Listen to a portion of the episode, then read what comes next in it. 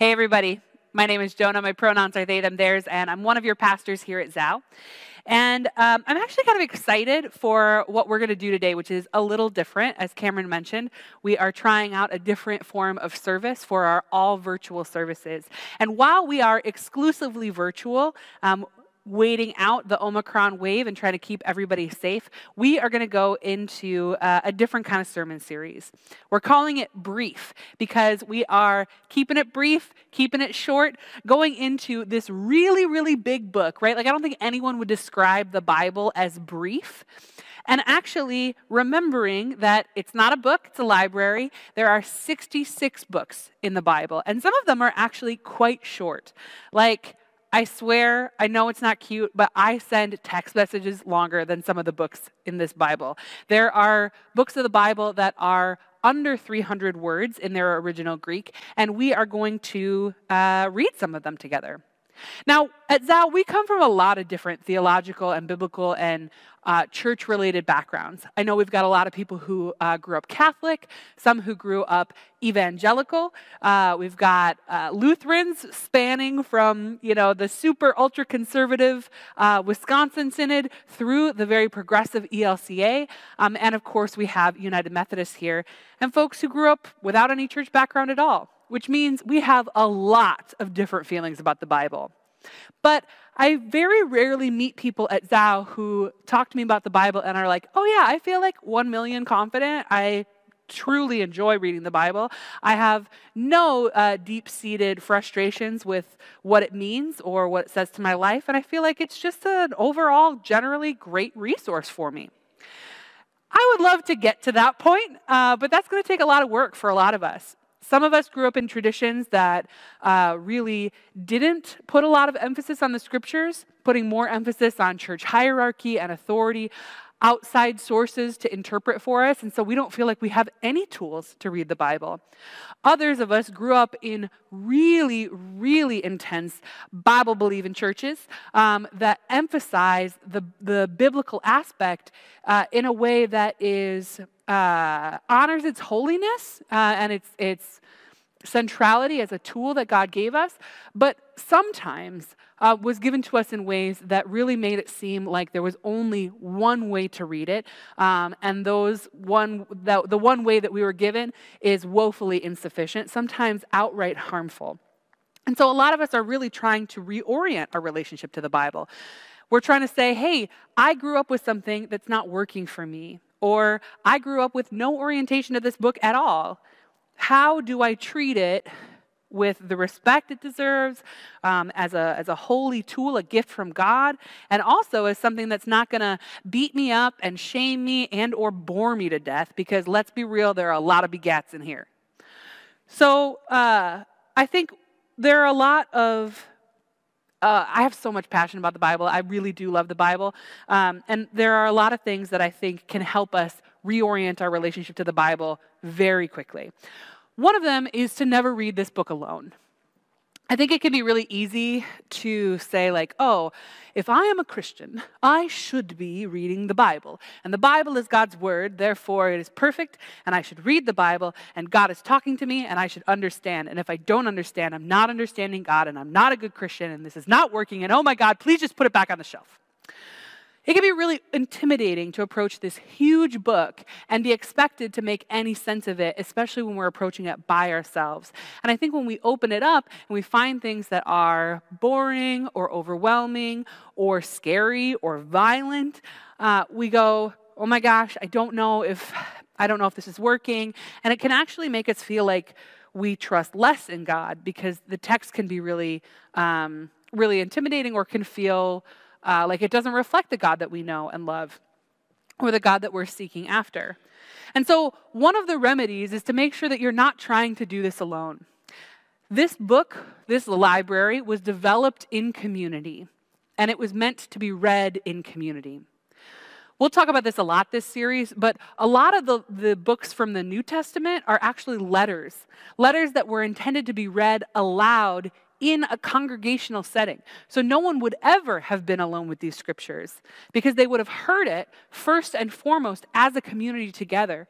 And that's the point that mutual discernment, that learning together. And so this is something we do together.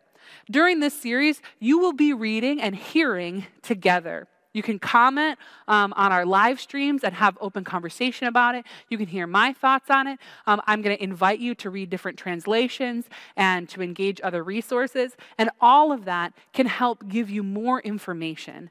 To never read that alone, but to read it with the Holy Spirit, who is always with you, with your community who loves you and can discern and debate and dialogue together. And then really importantly, with those resources, with commentaries, because a lot of this requires context, and context changes everything. So, uh, I really want to recommend if you don't have a Bible and you're looking to get one, um, I recommend investigating a couple Bibles. Some Bibles are really easy to find used um, and, and are a great resource you will see that I have uh, gotten a lot of use out of my NRSV translation, um, Oxford Annotated Bible. This is a Bible that comes with um, some experts, their opinions, their introductions to some of these uh, books have been really helpful to me in my own learning. I read several introductions to these uh, works that we're about to go into to get my own uh, self refreshed and, and backed up. And then there are little notes at the bottom for a lot of the verses that give more context. So um, even without buying commentaries or looking up other experts, just getting a good annotated Bible um, is really helpful. That context, um, again, I'm going to recommend the Oxford Annotated NRSV. Um, the other one you can get that's an annotated NRSV Bible that's really highly recommended by seminaries and other institutions of higher learning is the Harper Collins Annotated Bible. Um, that's going to be a word for word translation. So we're talking highly academic, trying to be as faithful to each individual word um, as possible. And then there are other translations that are a little bit more reader friendly because sometimes a word for word translation is a little clunky. Languages are beautiful, they are, they are art, they are relationship. And so when we try and shift something from one language to another, there's always loss. There's always um, kind of additional fuzziness that gets added. And so there are a couple of different ways to approach it. And one is that word for word that's like we're going to be as literal as we can, faithful word for word in a translation. And then there's another approach that says, hey, actually, like human beings don't speak in these like really isolated words we have all kinds of nuance and um, feeling behind what we're talking about, where we use phrases and metaphors, and those things matter. And translating word for word a metaphor from another language maybe isn't going to land as well. So a little bit more of that, that looser translation that makes things a lot easier to read can be really helpful. And the one that I recommend, um, this is just the New Testament here, but the Common English Bible. So if you're reading something like the NRSV and you're like, oh, this does not make sense, or it feels really clunky, um, I recommend checking out the Common English Bible. I often, though, will look at both when I'm trying to get into a passage. Um, There's also the message. Some people love the message. The message is, is actually not considered a translation at all, it's a paraphrase. Um, so that's kind of the loosest end. Um, you'll hear me do a lot of like Jonah P. Overton's paraphrasing message of the Bible um, during this series, and so you'll get a sense for what that is. Um, but uh, the message can be a good resource to have alongside those other two translations. But I just really want to emphasize that it is an interpretation and it's putting a lot of meaning into the text. It's taking a lot of meaning out of the text. And I, uh, God bless Eugene Peterson for making the Bible so much more accessible to people because um, it is. It's very readable. Um, but I think that it's a, it's a pretty unradical take on a lot of the texts. Um, so that is my spiel on resourcing yourself to read these texts well. Get a translation and an annotation that's going to help you out. Now, all of that, if you don't happen to have access to these, can feel really expensive. You don't have to buy a Bible. The NRSV and the CEB are both available along with a jillion other translations online. Um, BibleGateway.com is a really great resource too.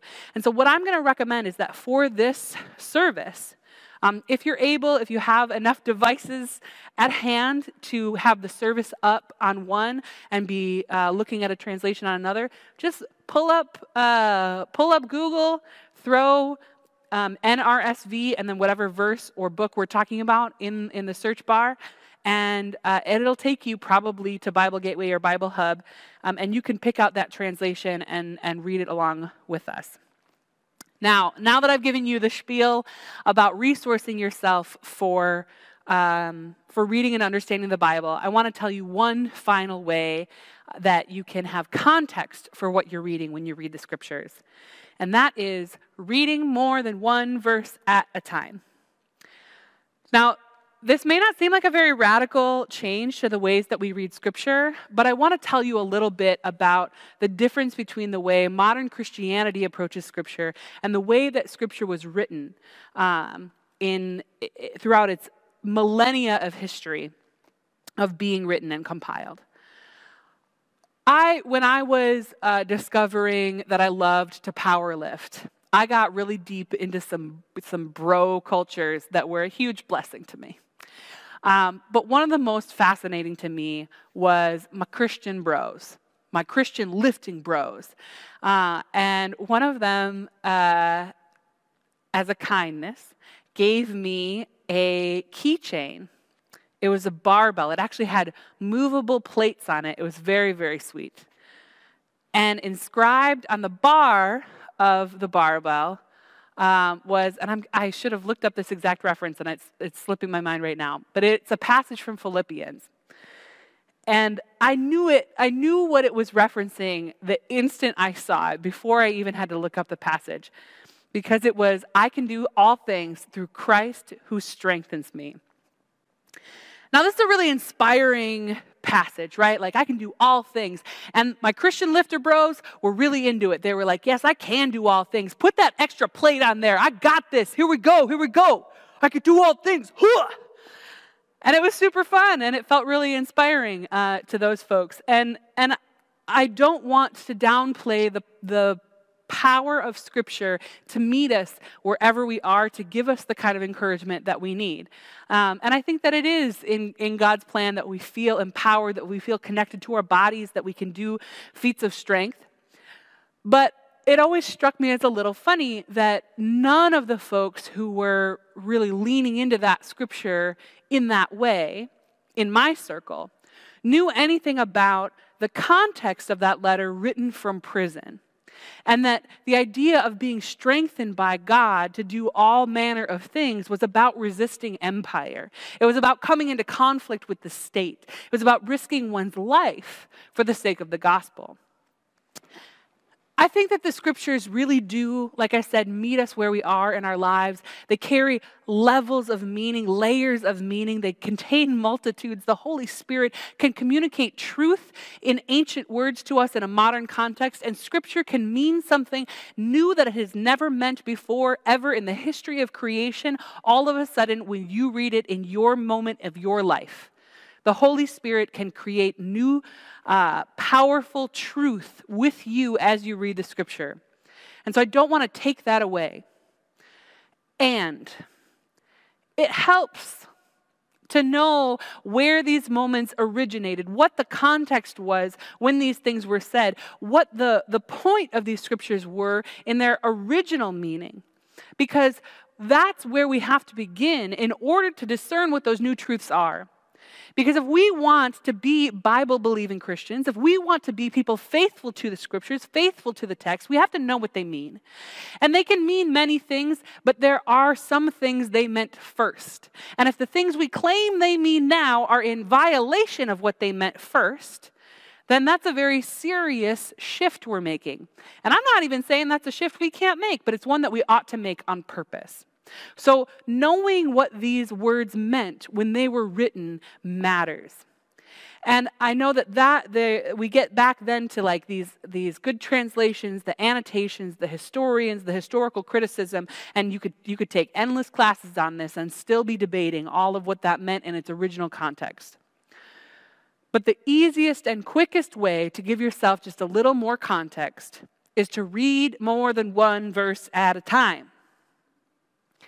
We love to take these little excerpts out. And again, this book is so big, it's so big. It feels like you can't read it all at once, therefore, it doesn't really matter how small the chunks are.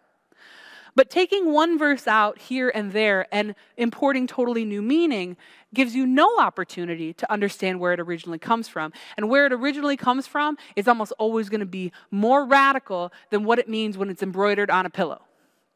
So, giving yourself the opportunity to see a bigger picture can, can radically shift how you approach this text. And for, uh, for an opportunity to, to practice that right here, right now, I'm going to do the thing that, that we normally do before I even start yammering away. I'm going to give you the reading of the scripture for today. I invite you to pull it up on your. Um, on your devices if you have access again just you know google we're going to do nrsv we're going to read that one together nrsv the verse we're going to do one verse it's 3rd John, so you just write 3 John, chapter 1, verse 11. That's going to be our first reading for the day. Will you join me in reading the Word of God? 3 John, chapter 1, verse 11. Beloved, do not imitate what is evil, but imitate what is good. Whatever do, whoever does good is from God. Whoever does evil has not seen God. Now, this verse is from the scriptures, and so we will end with the word of God for the people of God. Amen. Now, I'd like to do a second reading. It's 3rd John, the entire book. Here we go. Again, if you're coming along with me, look this up in your Bible um, or pull it up on your device. Third, the third letter from John. The elder, to the beloved Gaius, whom I love in truth. Beloved, I pray that all may go well with you, and that you may be in good health, just as I know it is well with your soul. I was overjoyed when some of the friends arrived and testified to your faithfulness to the truth, namely, how you walk in the truth. I have no greater joy than this to hear that my children are walking in the truth. Beloved, you do faithfully whatever you do for the friends, even though they are strangers to you. They have testified to your love before the church.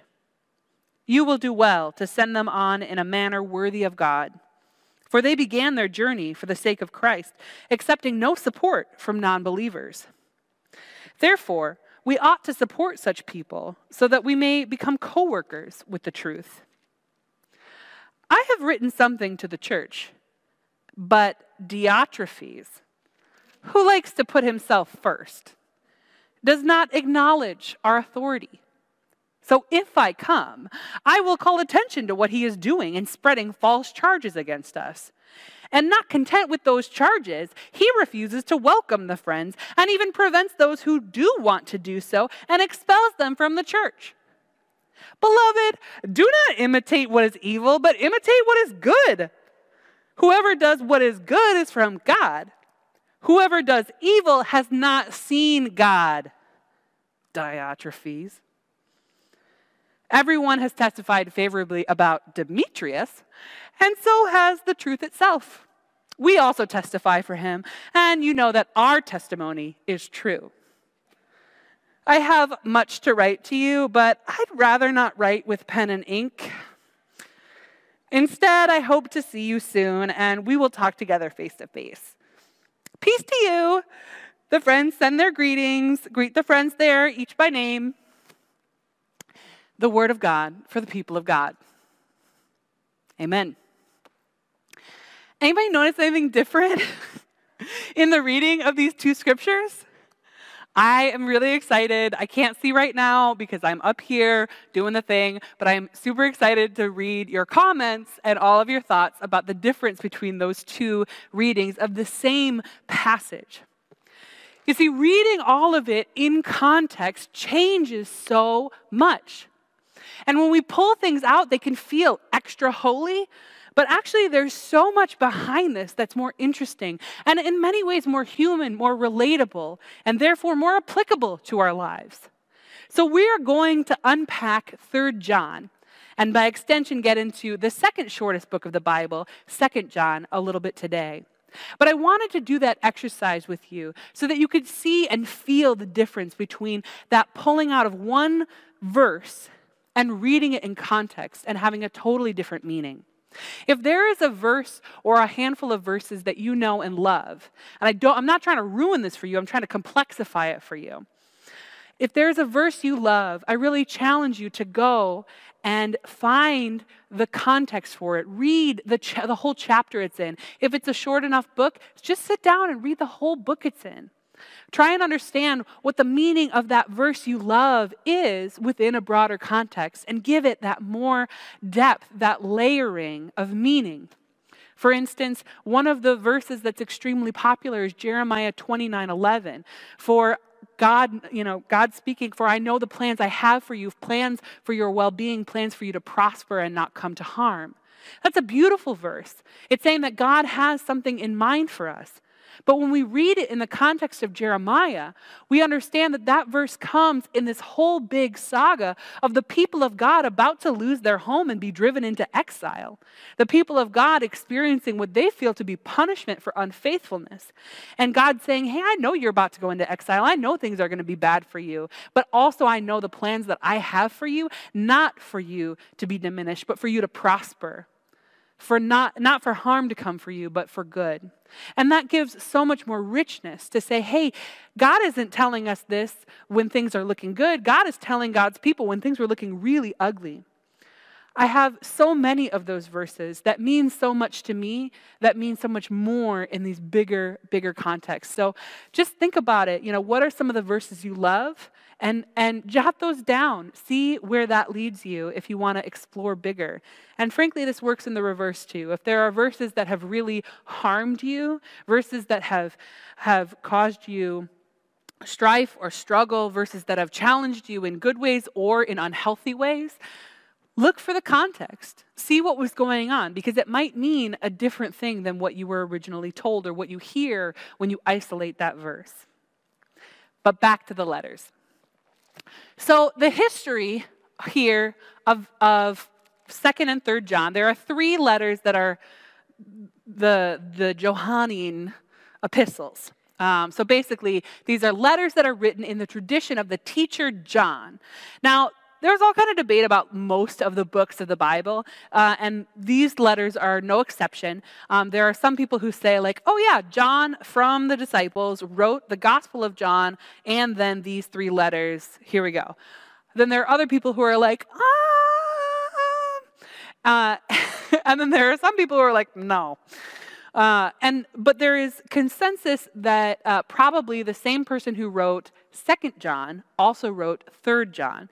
Uh, he refers to himself as the elder, very, very likely uh, he, him pronouns. And, uh, and these letters are linked. And they are in the tradition of the teachings of the Gospel of John, which is part of how they got their name and, and part of how people started to kind of link these letters together. Some of the language is the same, some of the approach to how to talk about Jesus and how to conceptualize what it means to be a believer are similar. And so we can understand that they're in a part of a particular tradition. You could think of them as Lutheran or as Methodist, right? They're a particular strand of the early church in the second century, um, within like, you know, a hundred or so years after uh, Jesus was born, lived, uh, crucified, and resurrected. So, you know, there have been a couple generations here, and there are house churches. These churches were largely underground for a very long time. And so they had leadership from inside these churches because as we know, those of us who live in human institutions and, and participate in church, there are systems and authorities that spring up, um, even in these radical underground communities. And so the church is starting to become established, and there are different leaders who are vying for power. There are different challenges to authority. There are also a lot of different proposals for what to believe and how to make sense of who Jesus is and how to follow him. And so, in the second letter from John, which is, like I said, the second shortest book of the Bible, we're not going to read it here, but you could read it in a couple minutes on your own if you wanted. They are talking about a the, the elder is writing a letter to the open church um, saying, Hey, we've got conflict right here in River City. Uh, we've, got, we've got trouble. We've got trouble from these outsiders coming in and uh, preaching a different kind of way. And that kind of way is a violation of what I've been teaching you. I, the elder, I'm just going to remind you I'm the elder. I'm the one who has been instructing you. And I'm sending this letter openly to the churches for you to read all aloud and to understand that there is conflict here. And I want you to nip it in the bud. And the way that you do that is you, is you have a real hard line. If somebody is preaching this stuff that we don't believe in, if somebody is saying these harmful things, you actually have to kind of separate yourself from them. You have to say, hey, we don't want to be a part of that, and we're not actually going to host you as traveling missionaries and stuff like that because we don't want to participate in what we believe is a false gospel. That's Second John. Third John is a private letter. Third John is a kind of catty email.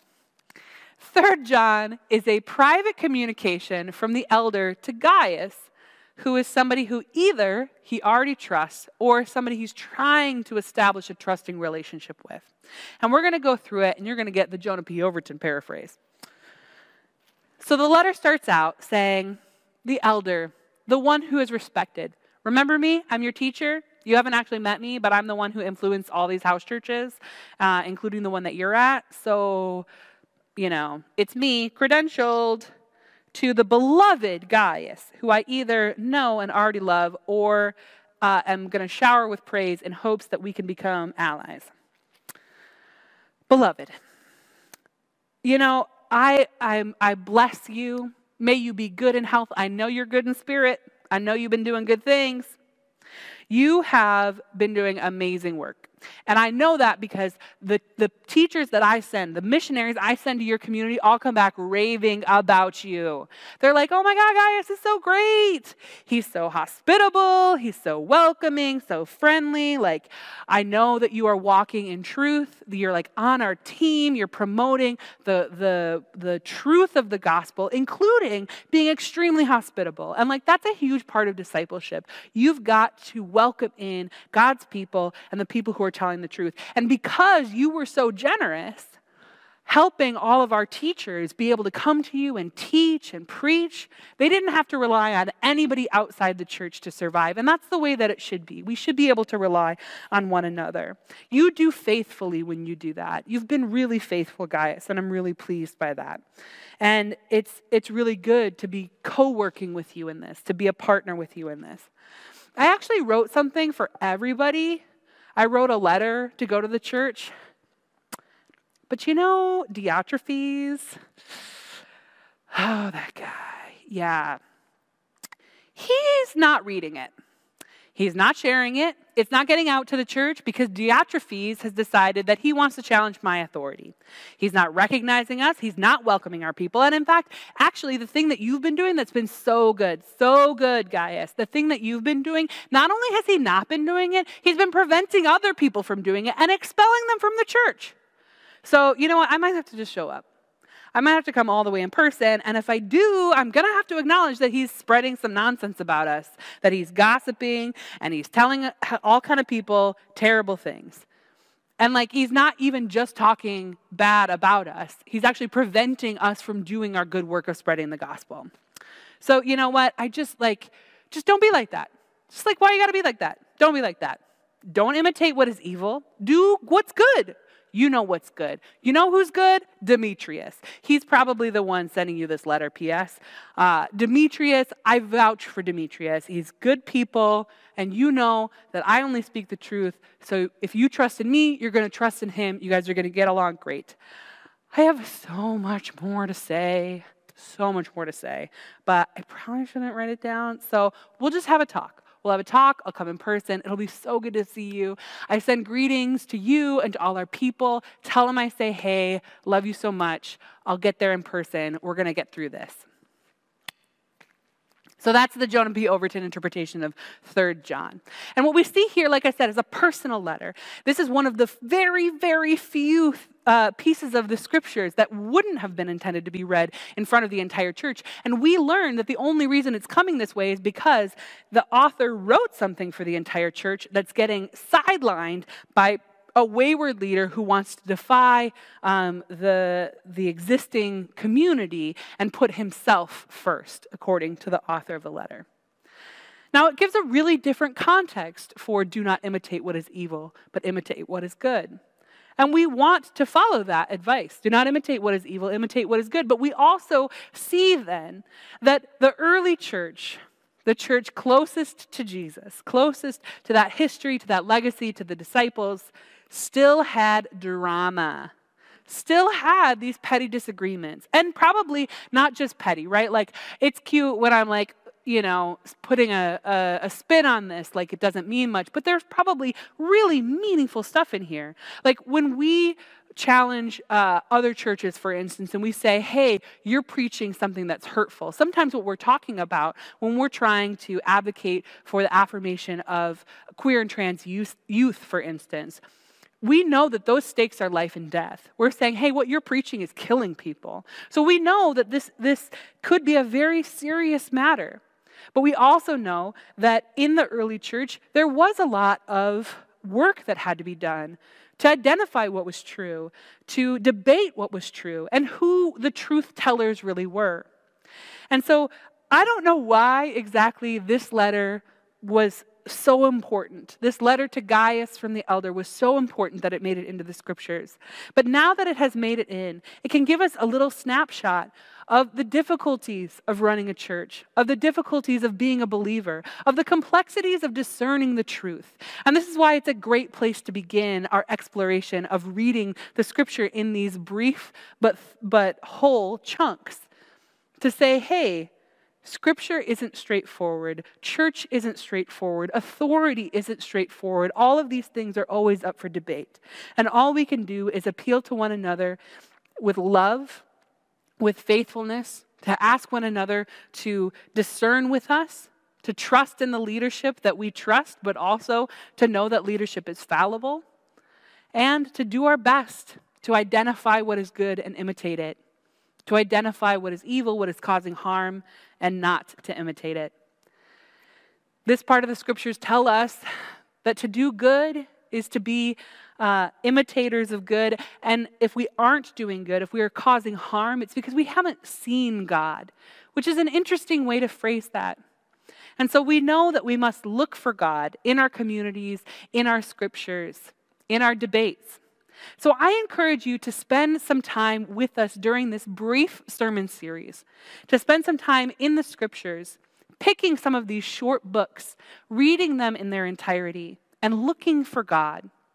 Not looking for God in that kind of um, pithy, embroideryable, um, kind of as you've already encountered it, scripture verse, but in the messiness and complexity of these correspondences between human beings, in the strangeness of oral histories told over and over again until someone wrote them down years, millennia later.